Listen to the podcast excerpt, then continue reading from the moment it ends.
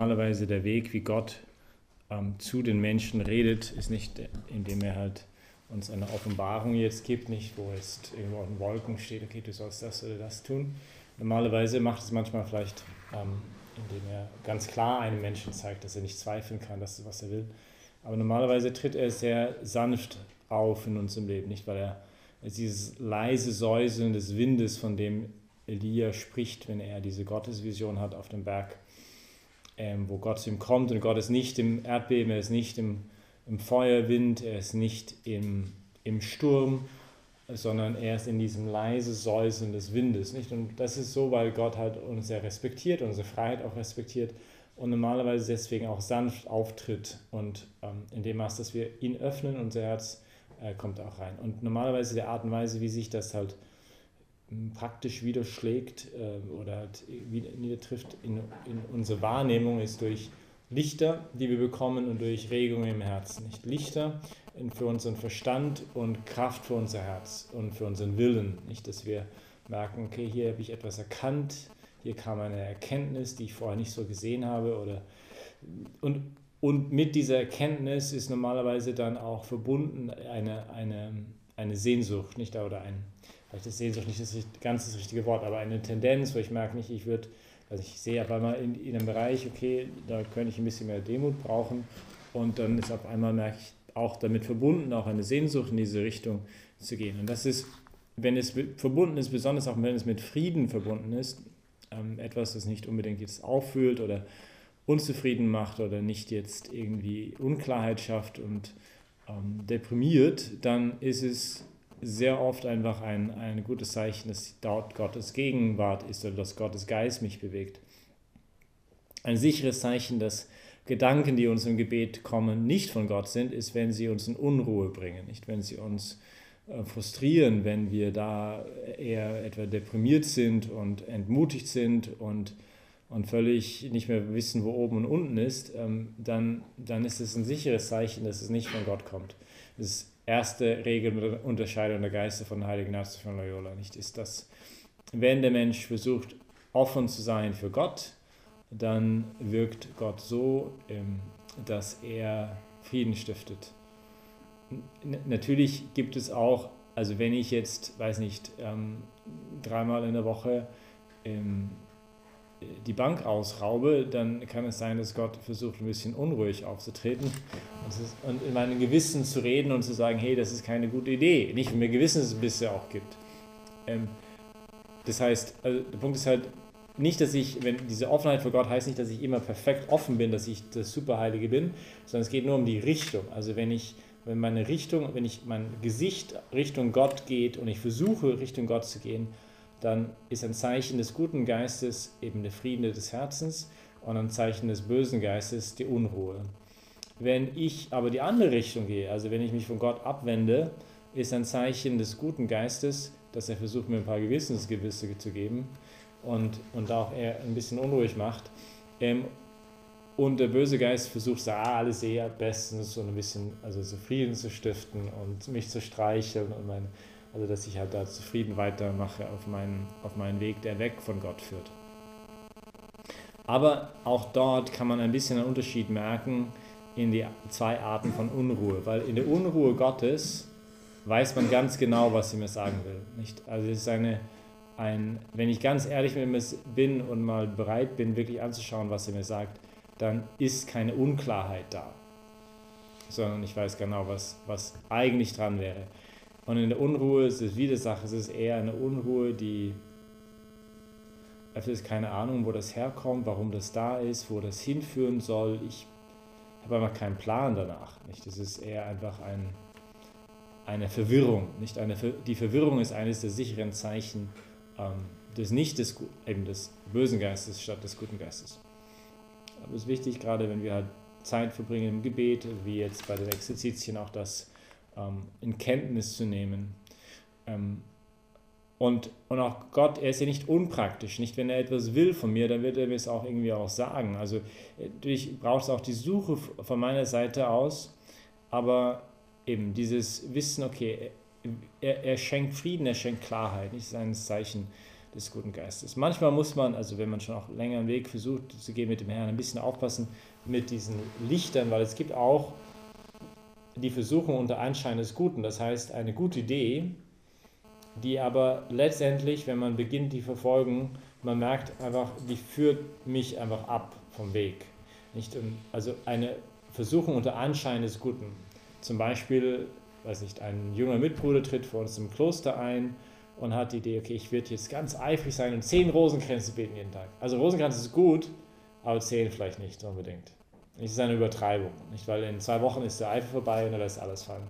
Bei den Exerzitien, ich werde jetzt, weiß nicht, drei Stunden am Tag beten und ich habe vorher eine Gewohnheit gehabt, dass ich fünf Minuten bete.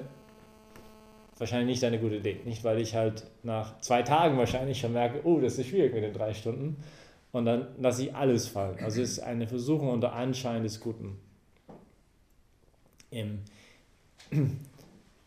Und mit einer Weile bekommt man auch ein bisschen mehr ein Feingespür, nicht wo da der Unterschied ist. Also den Frieden Gottes und den Frieden des bösen Geistes, der versucht mich letztendlich ein bisschen vom Weg abzubringen. Auch dort gilt ein bisschen das, das Wort von Jesus, das Jesu-Wort, ähm, bei den Früchten werdet ihr sehen. Nicht, wenn eine gute Idee, wenn ich die beginne nachzufolgen und die, die bleibt weiterhin gut und die, die führt zum Aufbau und zum Frieden und ähm, weiß nicht, dass ich meine Pflichten und meine Family besser tue und so weiter, dann ist es eher ein gutes Zeichen. Wenn es aber beginnt, mich wegzubringen, ähm, ja, dann, dann, dann eher, eher aufpassen. Übrigens auch so, also große, große Entscheidungen, Lebensentscheidungen, gerade, weiß nicht, im Moment bei Exerzitien, manchmal hat man tolle Ideen und möchte das ganze Leben ganz groß umrumpeln und anders machen. Ähm, und vielleicht ist es auch so, hm, wieder vielleicht ein Bereich aus dem Ordensleben, ähm, manchmal, wenn jemand zum Beispiel in sehr aktiven Leben ist, ein Pfarrer, nicht, dann hat er irgendwann mal die Idee, vielleicht soll ich Einsiedler werden. Es wäre irgendwie, also mehr Zeit für das Gebet und, und halt endlich mal ein bisschen mehr Ruhe und so. Aber öfters ist, es kann sein, dass es mal von Gott kommt. Man muss man ganz genau hinschauen, weil öfters ist es eigentlich eher vom bösen Geist. Nicht Gott führt uns eher normalerweise dazu, dass die Dinge, die wir jetzt schon tun, also unsere Pflichten, also gerade wenn wir schon einen Lebensstand haben, nicht seid verheiratet, ihr habt einen Job und so, ähm, dass wahrscheinlich ist die Berufung jetzt von euch nicht jetzt, weiß nicht, eure Frau zu verlassen und ins Kloster zu gehen, irgendwas Verrücktes zu machen, sondern, sondern dort, wo ihr seid, einfach als bessere Christen zu leben. Nicht? Also, also versuchen, einen Weg mit den Herren dort besser zu gehen, tiefer zu gehen, das besser zu tun, was er eh schon tut. Der heilige Franz von Sales hat in seiner Philothea, sein Buch am Anfang, nicht, ähm, sag mir Philothea, ob ein, ein, würde eine Frömmigkeit, eine Frömmigkeit ist ein Weg der Heiligkeit, vielleicht ein bisschen alt-archaische Sprache, aber ähm, die gegen den Lebensstand wäre nicht verwerflich. Also sollte, wenn ein Bischof beginnen zu leben würde wie ein, ein Mönch oder ein Mönch wie ein Wirtschaftsmann oder ein Wirtschaftsmann wie ein Pfarrer oder ein, eine Hausfrau wie eine Nonne, ähm, würde das nicht, äh, wäre das nicht eher das, äh, formuliert ist irgendwie schön, aber die Idee ist halt, wäre das nicht verwerflich eigentlich, nicht, weil die wahre Frömmigkeit zerstört nicht, sondern vervollkommnet alles. Nicht? Es macht die Beziehungen zwischen Ehegatten noch ziemlicher, noch schöner, es, es, es vertieft ähm, also die Art und Weise, wie vielleicht jemand in der Wirtschaft ist, halt seine Arbeit macht es noch besser. Also es ist etwas, das, das, das christliche Leben ist nicht gegen die Welt oder in dem Sinn, jetzt verstanden schon im johannischen Sinn, aber nicht in dem Sinn von, ist nicht gegen den Menschen, nicht, es zerstört nicht den Menschen, sondern eher baut den Menschen auf. Nicht? Es, es, es ist sehr wohl gegen die Welt verstanden als alles, was in der Welt gegen Gott ist, das schon. Aber, aber es ist nicht etwas, was jetzt gegen unsere Berufung geht, normalerweise. Es gibt schon auch, glaube ich, auch Momente oder halt auch, weiß nicht, immer wieder mal passiert ist, wenn man lernt jemanden kennen und der ist jetzt, weiß nicht, 55 oder 60 und er hat eigentlich sein Leben äh, weiß nicht, hinter sich, oder nicht hinter sich, sondern vor sich, oder teilweise vor sich, teilweise hinter sich. Und die Kinder sind aus dem Haus und eigentlich ähm, genug Geld gemacht. Und, ähm, und dann merkt man öfters, dass gerade so jemand in so einer Position nochmal eine Art zweite Berufung sucht. Nicht? Weil ich habe jetzt viel erreicht Leben und, und das manchmal schon auch in so einem Moment vielleicht weiß ich dann, eine Berufung kommt, irgendeine NGO zu gründen oder irgendwas Neues anzupacken, etwas noch, weil ich jetzt die Möglichkeit habe, nicht nur wo dort, wo ich bin, in meiner Arbeit etwas, äh, also gewisse Werte zu leben und als Christ zu leben, sondern ich auch wirklich die Möglichkeit habe, vielleicht etwas Größeres zu bewegen. Ähm, gut, wenn, wenn das ist, dann ist öfters der Vorschlag, schau, ich habe jetzt eine Idee gehabt, ich würde etwas, habe diesen Gedanken gehabt, ich könnte das noch tun mit meinen 20 Jahren, die vielleicht der Herr mir noch schenkt oder 30 Jahren, die mir der Herr schenkt. Und da ist halt der Vorschlag, normalerweise, glaube ich, guten, ist man gut beraten, erstmal nicht schnell Entscheidungen zu treffen natürlich, gerade wenn es halt wichtige Entscheidungen sind, aber erstmal auf, auf diese Unruhe zu sitzen. Also erstmal zu schauen, ist die noch in einem Monat auch noch da oder in zwei Monaten nochmal da. Und erstmal vielleicht niemand davon zu erzählen, sondern einfach mal zu, zu hinzuspüren, ist das etwas Tieferes in mir oder war das nur ein vorübergehender Gedanke, der, der kurz da war und wieder weg. Und, und wenn es halt länger da ist, gut, dann kann man beginnen, vielleicht das ein bisschen nachzuspüren und vielleicht mit einer Frau darüber zu reden und nicht. Aber auch da ist, ist ein Kriterium der Unterscheidung auch sicherlich der Friede. Ja? Bringt mir das Friede, macht mich das, gibt mir das geistig Energie. Ähm, und stimmt das immer noch ein mit meinen Pflichten in meinem Leben, nicht? Weil wenn ich, weiß nicht, eben die, die Mutter, die auf einmal sagt, ich möchte vier Stunden Anbetung machen am Tag, aber dann kommen die Kinder zu Hause, die Mama ist in der Kirche, irgendwie, also da stimmt irgendwas nicht. nicht? Gut, also Klammer auf, Klammer wieder zu. Nur apropos Gedanken, die vielleicht so hochkommen können während so einer Zeit der Exerzitien. Ähm, so, wir kommen jetzt zu einer Betrachtung, die der heilige Ignatius nennt, die, die Betrachtung der zwei Standarte oder die zwei, ähm, äh, zwei Fahnen, wird sie auch manchmal genannt. Und gut, auch er kommt aus dem Militärischen, er war Soldat, bevor, dann hat er eine Verwundung und während seiner Genesung hat er seine Bekehrung und dann ist halt Jesuit, hat die Jesuiten gegründet und so aber manchmal ist seine, seine Begriffe, die er nutzt, oder seine Bilder, sind ein bisschen aus diesen, kommen aus diesen, ähm, ja, aus militärischen Begriff.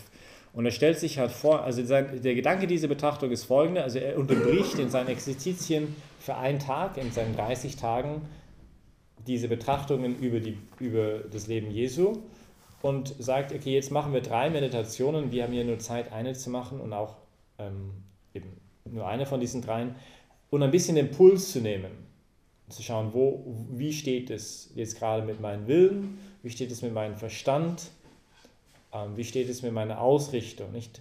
Und, und hier, äh, der, der, der Sinn und Zweck ist erstmal auch nochmal ehrlich hinzuschauen, wie steht es mit meiner Willensbereitschaft, den Herrn wirklich nachzufolgen. Also ich habe diesen Ruf gehört, aber, aber wie ist es das wirklich? Bin ich wirklich bereit, Ja zu sagen zu diesem Ruf?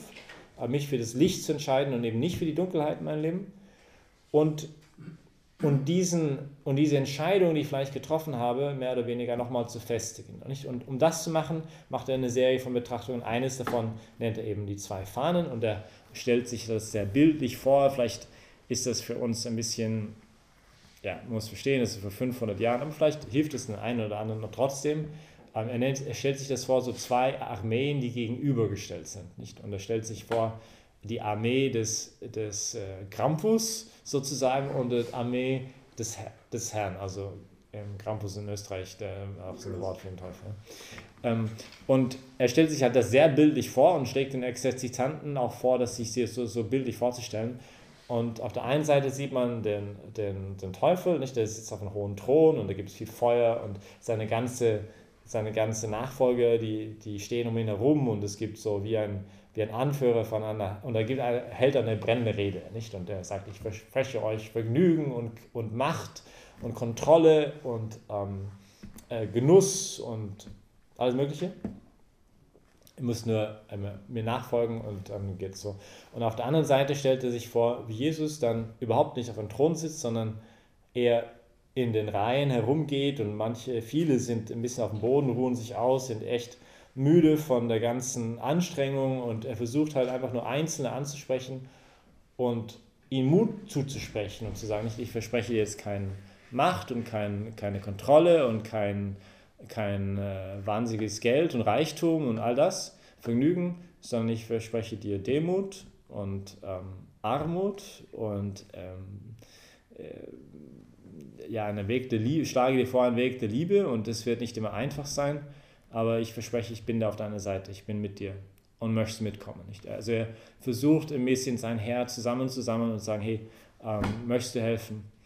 Ähm, ja, vielleicht ein, ein Bild könnte sein aus dem Herr der Ringe oder aus, aus äh, irgendeinem anderen Film, vielleicht äh, das hilft, aber, aber gut, das, vielleicht hilft es für den einen oder anderen, nochmal klar zu machen, was er sagen will, ist, schau, es geht nur eine Entscheidung, nicht? Auf welche Seite möchtest du stehen? Das ist so ein bisschen die Idee von seiner Betrachtung. Es geht um eine Entscheidung zu treffen. Licht oder Dunkelheit, nicht? Versuch nicht halbe Sache zu machen. Ähm, wenn du dich entscheidest, dann bitte ganz. Ähm, es gibt schon Stellen in der Bibel, die das sehr untermauern, diesen Gedanken. Nicht eine Möglichkeit, ich gebe euch einfach ein paar Möglichkeiten, die vielleicht helfen können. Das eine wäre Offenbarungsgeschichte, also sprich das letzte Buch in der Bibel. Ganz am Anfang schreibt ähm, der Johannes im Namen von Jesus zu verschiedenen Gemeinden. Zum Beispiel Kapitel 3 schreibt er, oder ähm, wo ist das, was ich gerade suche?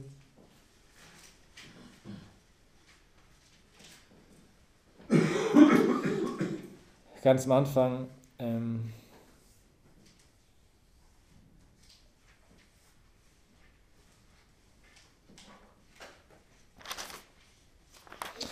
Kapitel 3, Vers 8. Ich kenne deine Werke und ich habe vor dir, also es ist Jesus, der zu dieser Gemeinde in Philadelphia spricht.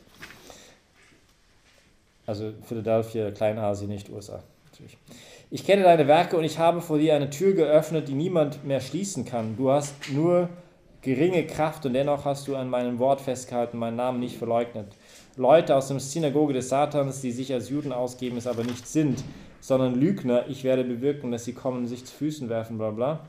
Du hast an mich in mein Gebot gehalten, standhaft zu bleiben, daher werde ich auch ich zu dir halten und dich bewahren vor der Stunde der Versuchung. Und so weiter. Ähm, das ist nicht, was ich suche, sorry.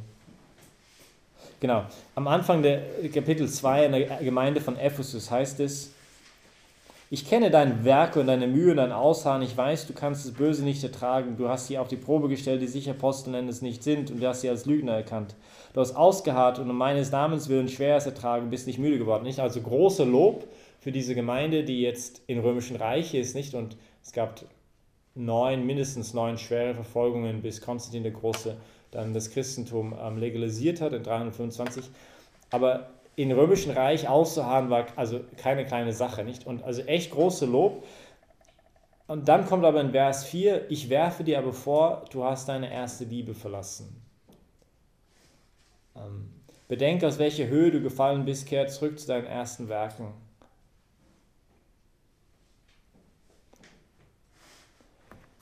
Also das ist das, ist das eine. Und dann, ähm, aber vor allem, was, worauf ich hin wollte, ist am Ende des Kapitel 3, wo es heißt, ich, zu der Gemeinde in Laodicea, ich kenne deine Werke, du bist weder kalt noch heiß. Wärest du doch kalt oder heiß, weil du aber lau bist, weder heiß noch kalt, will ich dich aus meinem Mund ausspeien. Also die Einladung ist einfach, hey, ähm, Leute, wenn ihr euch entscheidet, dann bitte entscheidet euch. Nicht, also nicht so eine halbe Wischiwaschi-Sache machen. Nicht ein bisschen Ja, ein bisschen Nein. Ein bisschen Yin, ein bisschen Yang. Nicht ein bisschen gut, ein bisschen böse. Nicht? Man muss, es gibt so eine schöne Predigt von Papst Benedikt ähm, am Anfang von seines Pontifikates zur Fest der unbefleckten Empfängnis am 8. Dezember, nicht, wo er sagt, die Idee eines Geschöpfes, die ohne Sünde ist, also Maria, ähm, das scheint für uns moderne Menschen ein bisschen fad zu sein. Nicht? Also die, die Arme, die hat noch nicht mal die dramatische Dimension des Lebens irgendwie gelebt. Nicht? Sie hat keine Sünde irgendwie gekostet. Also was für ein fades Leben, nicht? Also man muss doch ein bisschen, wenigstens ein bisschen böse ab und zu mal sein, um, um auch mal diese Seite gekostet haben, weil wenn man nur immer nur gut ist, ich meine, wer will das schon? Und diese Idee eben, also das ist hier ein bisschen der Gedanke, nicht? Wenn du dich entscheidest, dann entscheide ich ganz. Du behauptest, ich bin reich und wohlhabend und mich, nichts fehlt mir.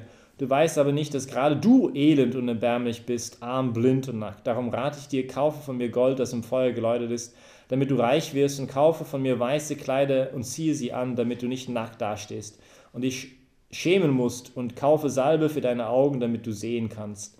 Wenn ich liebe, dann weiß ich es zurecht. Nicht nochmal die, die Begründung. Genauso wie für den reichen Jüngling. Weil er ihn liebte, sagt er ihm nicht, geh ihn verkaufen. Wenn ich liebe, dann weiß ich zurecht und nehme ich in die Zucht, mach also ernst und kehr um. Nicht, weil das Gegenteil der Liebe nicht so sehr der Hass, sondern die gleichgültig ist. Nicht? Ist nicht, ist mir wurscht, was du machst mit deinem Leben. Und Jesus ist eben nicht wurscht, egal was wir tun mit unserem Leben. Ich stehe vor der Tür und ich klopfe an, wenn meine Stimme hört und mir aufmacht und so weiter. Also das wäre vielleicht eine, eine Möglichkeit. Andere Möglichkeit für diese, für diese Betrachtung, diese zwei Wege, die es gilt zu gehen. Ähm, aber auch interessant, dass am Anfang des Christen, Christen, Christen hießen einfach der Weg hieß, nicht es geht um einen konkreten Weg zu gehen in der Nachfolge. Also Epheser 5 wäre das, 3 bis 20. Epheserbrief, das ist nach dem Römerbrief, nach dem Korintherbrief, Briefen, nach dem Galaterbrief kommt das Brief an die Epheser und das ist Kapitel 5, 3 bis 20. Der Vorschlag von Unzucht aber und Schamlosigkeit jeder Art und von Habgier soll bei euch, wie es sich für Heiligen gehört, nicht einmal die Rede sein. Auch Sittenlosigkeit und albernes oder zweitdeutiges Geschwätz schickt sich nicht für euch, sondern Dankbarkeit. Denn das sollt ihr wissen, kein unzüchtiger, schamloser oder habgieriger Mensch, das heißt kein Götzendiener, nicht interessant, dass er auch hier identifiziert Götzendienst mit Unzucht, Schamlosigkeit und Habgier, erhält ein Erbteil im Reich Christi und im Reich Gottes. Niemand täusche sich euch mit leeren Worten. All dies zieht auf den Ungehorsam, den Zorn Gottes herab. Habt darum nichts mit ihnen gemein. Denn eins wart ihr Finsternis, jetzt aber seid ihr durch den Herrn Licht geworden. Ich nehme wieder das, dieses Bild von Licht und Finsternis. Lebt als Kinder des Lichtes. Das Licht bringt laute Güte, Gerechtigkeit und Wahrheit hervor. Prüft, was den Herrn gefällt und habt nichts gemein mit den Werken der Finsternis, die keine Frucht bringen, sondern deckt sie auf. Denn man muss sich schämen von dem, was sie heimlich tun, auch nur zu reden. Alles, was aufgedeckt ist, wird vom Licht erleuchtet. Alles erleuchtet aber das Licht, deshalb heißt es, wach auf, du Schläfer, und steh auf von den Toten, und Christus wird dein Licht sein. Achtet also sorgfältig darauf, wie ihr euer Leben führt, nicht töricht, sondern klug. Nutzt die Zeit, denn diese Tage sind böse.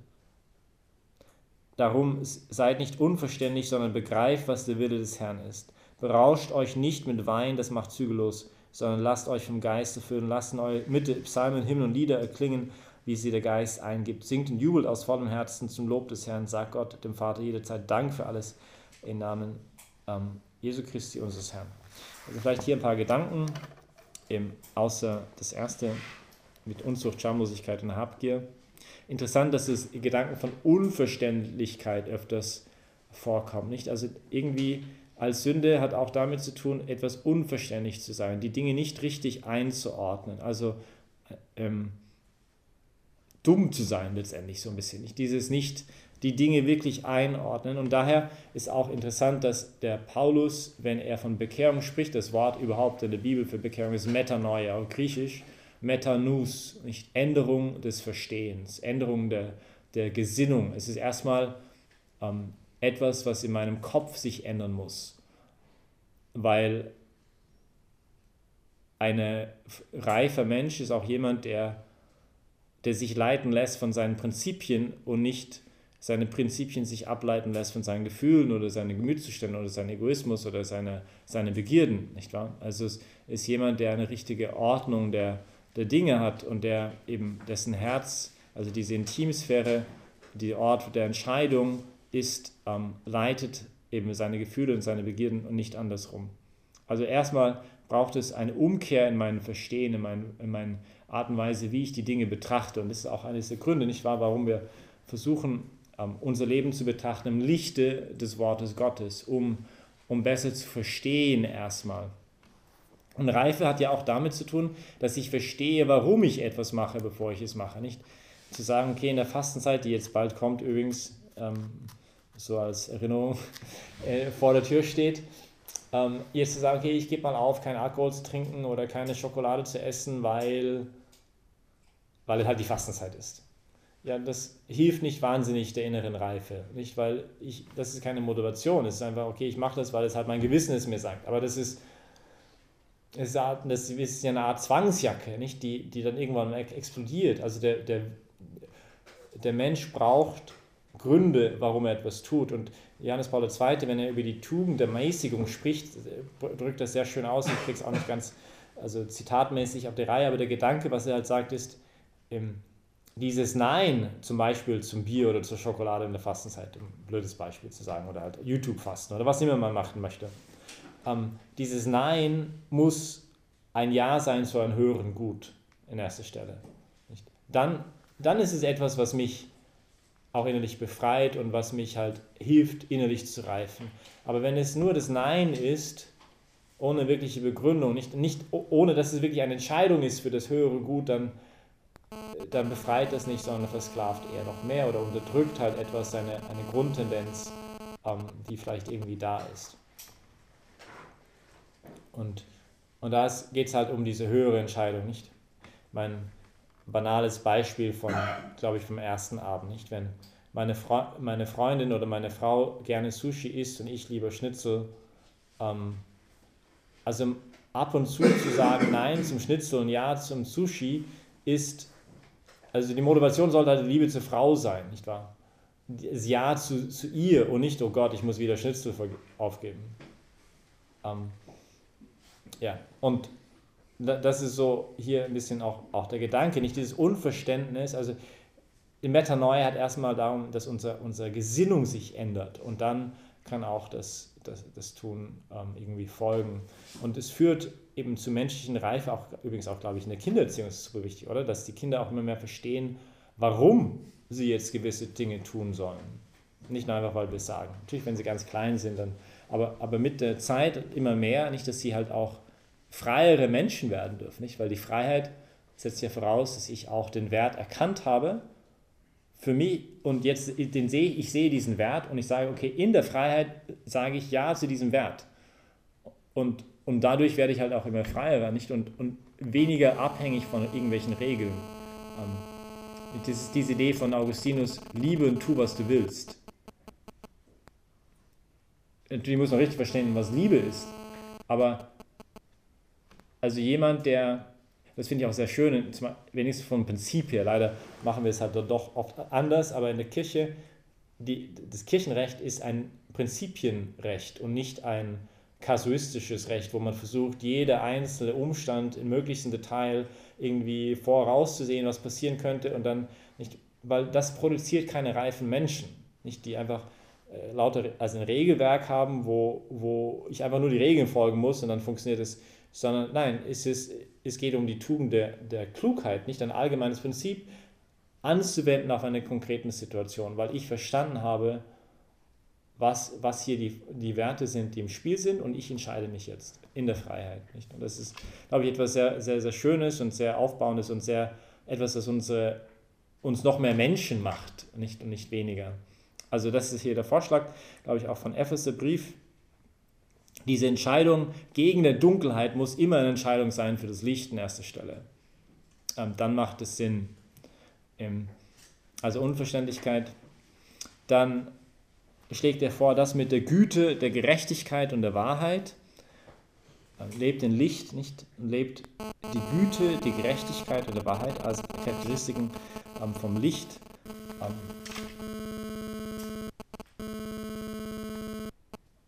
Der Solzhenitsyn ähm, gibt in seinem Google Archipelago, fragte sich, was braucht es, um eine ganze Diktatur zum Fall zu bringen?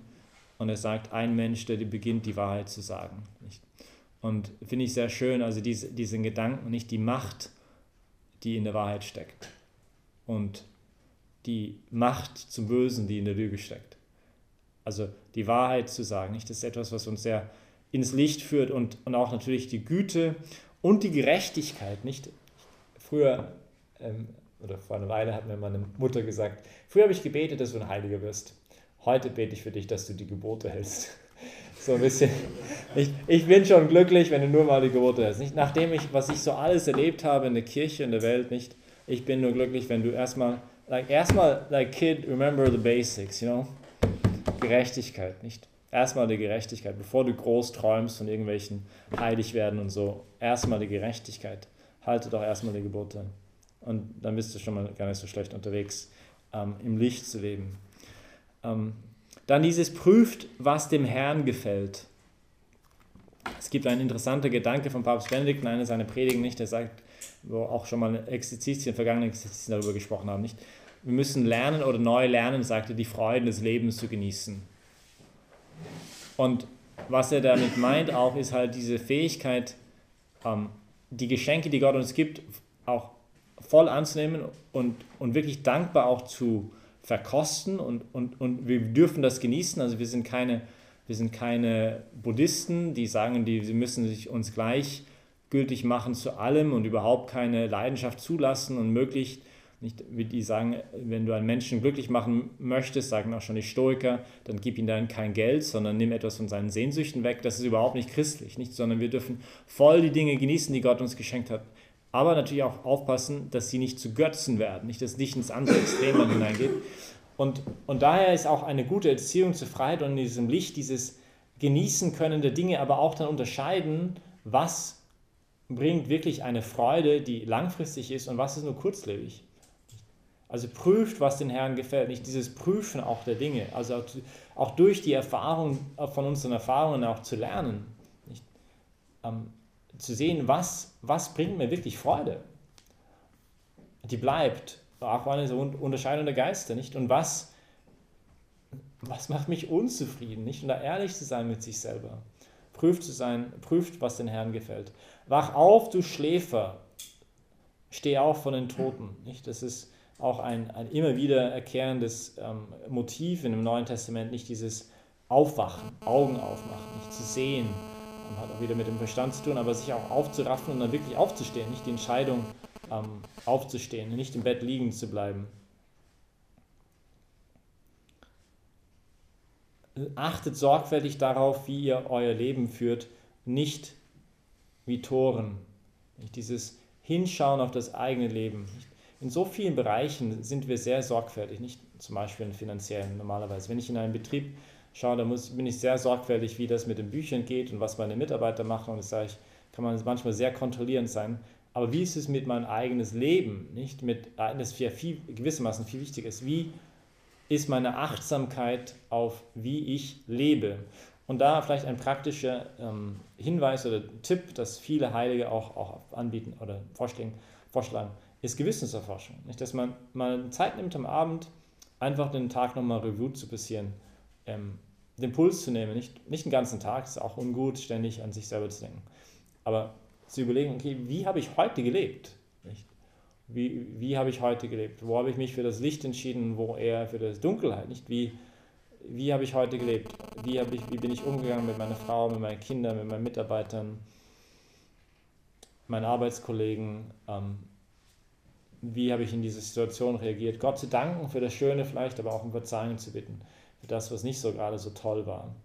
Ähm, Feedback, das ist eines der Gründe, warum Kleingruppen nicht im christlichen Kreisen so eine tolle Sache sind. Oder wenigstens einen anderen Menschen, mit dem ich ein bisschen ab und zu mal mich mal treffen kann und sagen, hey, wie geht's dir mit dem oder dem, nicht, wo man gegenseitig auch Rechenschaft hat. hat ähm, dieses christliche Gemeinschaft ein ganz wesentlicher Teil des Christseins, nicht, nicht nur einfach alleine den Weg mit Gott zu gehen, sondern auch mit anderen. Und, und da kann es einfach manchmal sehr, sehr hilfreich sein, jemanden zu haben oder ein paar andere Leute zu haben, die, die sich gegenseitig ein bisschen bestärken und schauen, hey, und, und ehrlich miteinander sind, nicht nur einfach reden über das Wetter und so, wenn sie sich treffen, sondern hey, wie geht's dir eigentlich mit deinem Vorsätzen? Ich finde das schön, bei uns in Wien langsam etabliert sich so halt eine Kleingruppenkultur in unserer Gemeinde und es läuft sichtlich nicht alles super, aber es gibt auch immer mehr in diese Richtung. Nicht, dass es wirklich in die Tiefe geht und man, man beginnt ähm, auch einander da zu erzählen, nicht? Was, was ist dein Vorsatz für nächsten Monat, wo arbeitest du gerade dran, dein geistigen Leben? Der andere erzählt es dann wieder zurück und dann halt. Ähm, und, und nicht, weil man sich gegenseitig kontrollieren will, sondern weil man dieses Freedom for Excellence, nicht dieses diese Freiheit zur Vortrefflichkeit, also dieses Wachsen möchten ähm, in, in diese Vortrefflichkeit. Nutzt die Zeit, nicht? Wie viel Zeit verschwenden wir? Das haben wir auch heute Morgen ein bisschen gehört in, in, in dem Vortrag. Ähm, diesen Gedanken, ich möchte nicht vor Gott treten, ähm, nach 86 Jahren, wie der heutige heilige, heilige Polycarp, ähm, der mit 86 Jahren gestorben ist, dem, äh, vor fast 1900 Jahren.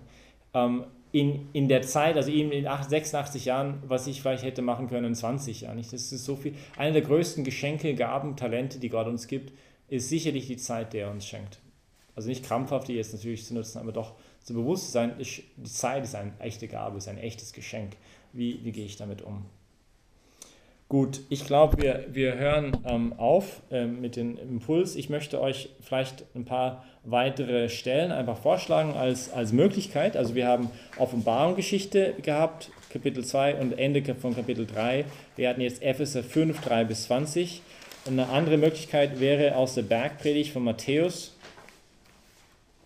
Und zwar Kapitel 6, 19 bis 24. Das ist ganz kurz, also diese das endet hier dieser Satz mit, niemand kann zwei Herren dienen, er wird entweder den einen hassen und den anderen lieben oder wird zu dem einen halten und dem anderen verachten. Ihr könnt nicht beide dienen, Gott und dem Mama. Nicht wieder dieses, dieser Aufruf zu dieser Entscheidung. Nicht, also entweder das eine oder das andere bitte, aber bitte nicht so eine mittelmäßige Wischiwaschi-Sache. Und ein, ein Kapitel weiter, vielleicht auch Kapitel 7, 13 bis 14, ähm, Geht durch das enge Tor, denn das Tor ist weit, das ins Verderben führt. Und der Weg dahin ist breit und viele gehen auf ihn. Aber das Tor, das zum Leben führt, ist eng und der Weg dahin ist schmal und nur wenige finden ihn. Das ist, ich glaube, so, so schwierige Sätze im Evangelium, die wir am liebsten rausreißen würden und, und uns die nicht lieber bleiben mit Jesus liebt uns und, und wir sind so toll. Ähm, mit denen müssen wir manchmal auch ein bisschen ringen, nicht? Weil die sind nicht so einfach. Also das auch irgendwie anzunehmen und zu sagen, okay, Herr, was heißt das jetzt für mich? Ähm, also auch mal da mit ein bisschen zu ringen, glaube ich, tut uns gut. Also 7, 13 bis 14 oder im gleichen Kapitel 7, 24 bis 27. Nicht das mit dem Haus auf Felsen oder Haus auf Sand. Ähm, wie möchte ich mein Haus aufbauen? Auf was für ein Fundament möchte ich mein Haus aufbauen? Als Jesus diese Rede beendet hatte, war die Menge sehr betroffen von seiner Lehre, denn er lehrte sie, wie einer, der göttliche Vollmacht hat und nicht wie die ihre Schrift gelehrt. Nicht, dass wir den Herrn auch bitten, dass ähm, diese Teile, diese Evangeliumstellen oder die Schriftlesungen, die wir jetzt gelehrt, gehört haben, dass sie uns auch wirklich auch treffen und, und nicht nur einfach gleichgültig lassen, sondern auch, auch uns helfen, unsere Gesinnung dort oder da einfach neu auszurichten, ein bisschen ähm, Genau, und auch eine Entscheidung nochmal zu treffen. Also die Idee, Grundgedanke von dieser Betrachtung ist, den Puls zu nehmen, wie, wie ist meine Entscheidung zur Nachfolge wirklich? Und, und da den Herrn auch die Kraft zu bitten, den Heiligen Geist, um seine, seine Kraft und sein Licht zu bitten, zu schauen, ähm, dass ich nochmal wenigstens vom Ansatz her, nicht was das jetzt alles konkret heißen soll, vielleicht ist es auch nicht so klar, aber dass ich vom Ansatz her sage, Herr, ja, ich, ich will mich für das Licht entscheiden. Ich möchte mich für diesen Weg entscheiden. Ähm, diese Bitte wollen wir dann auch aussprechen. Wir treffen uns zum Mittagessen um 12 ich wollte erwähnen, dass ich direkt nach dem Mittagessen für alle, die wollen, sagen wir mal fünf Minuten nach dem Mittagessen, für 20 Minuten über das Thema Lebensplan sagen, etwas sagen will. Es gibt einige, die das schon oft gemacht haben, glaube ich, und daher vielleicht nicht so Interesse haben, das nochmal zu hören. Aber für diejenigen, die vielleicht Interesse haben, ähm, darüber was zu hören, diesen Businessplan für das Soul, ähm, dann bitte gerne so 20 Minuten. Ich wollte euch vorschlagen, ein, ich habe ein bisschen eine neue Idee bekommen zum Thema im Vergleich zu vergangenen Jahren. Ähm, aber ja, wie man vielleicht sowas aufbauen könnte. So fünf Minuten nach dem Mittagessen hier für 20 Minuten.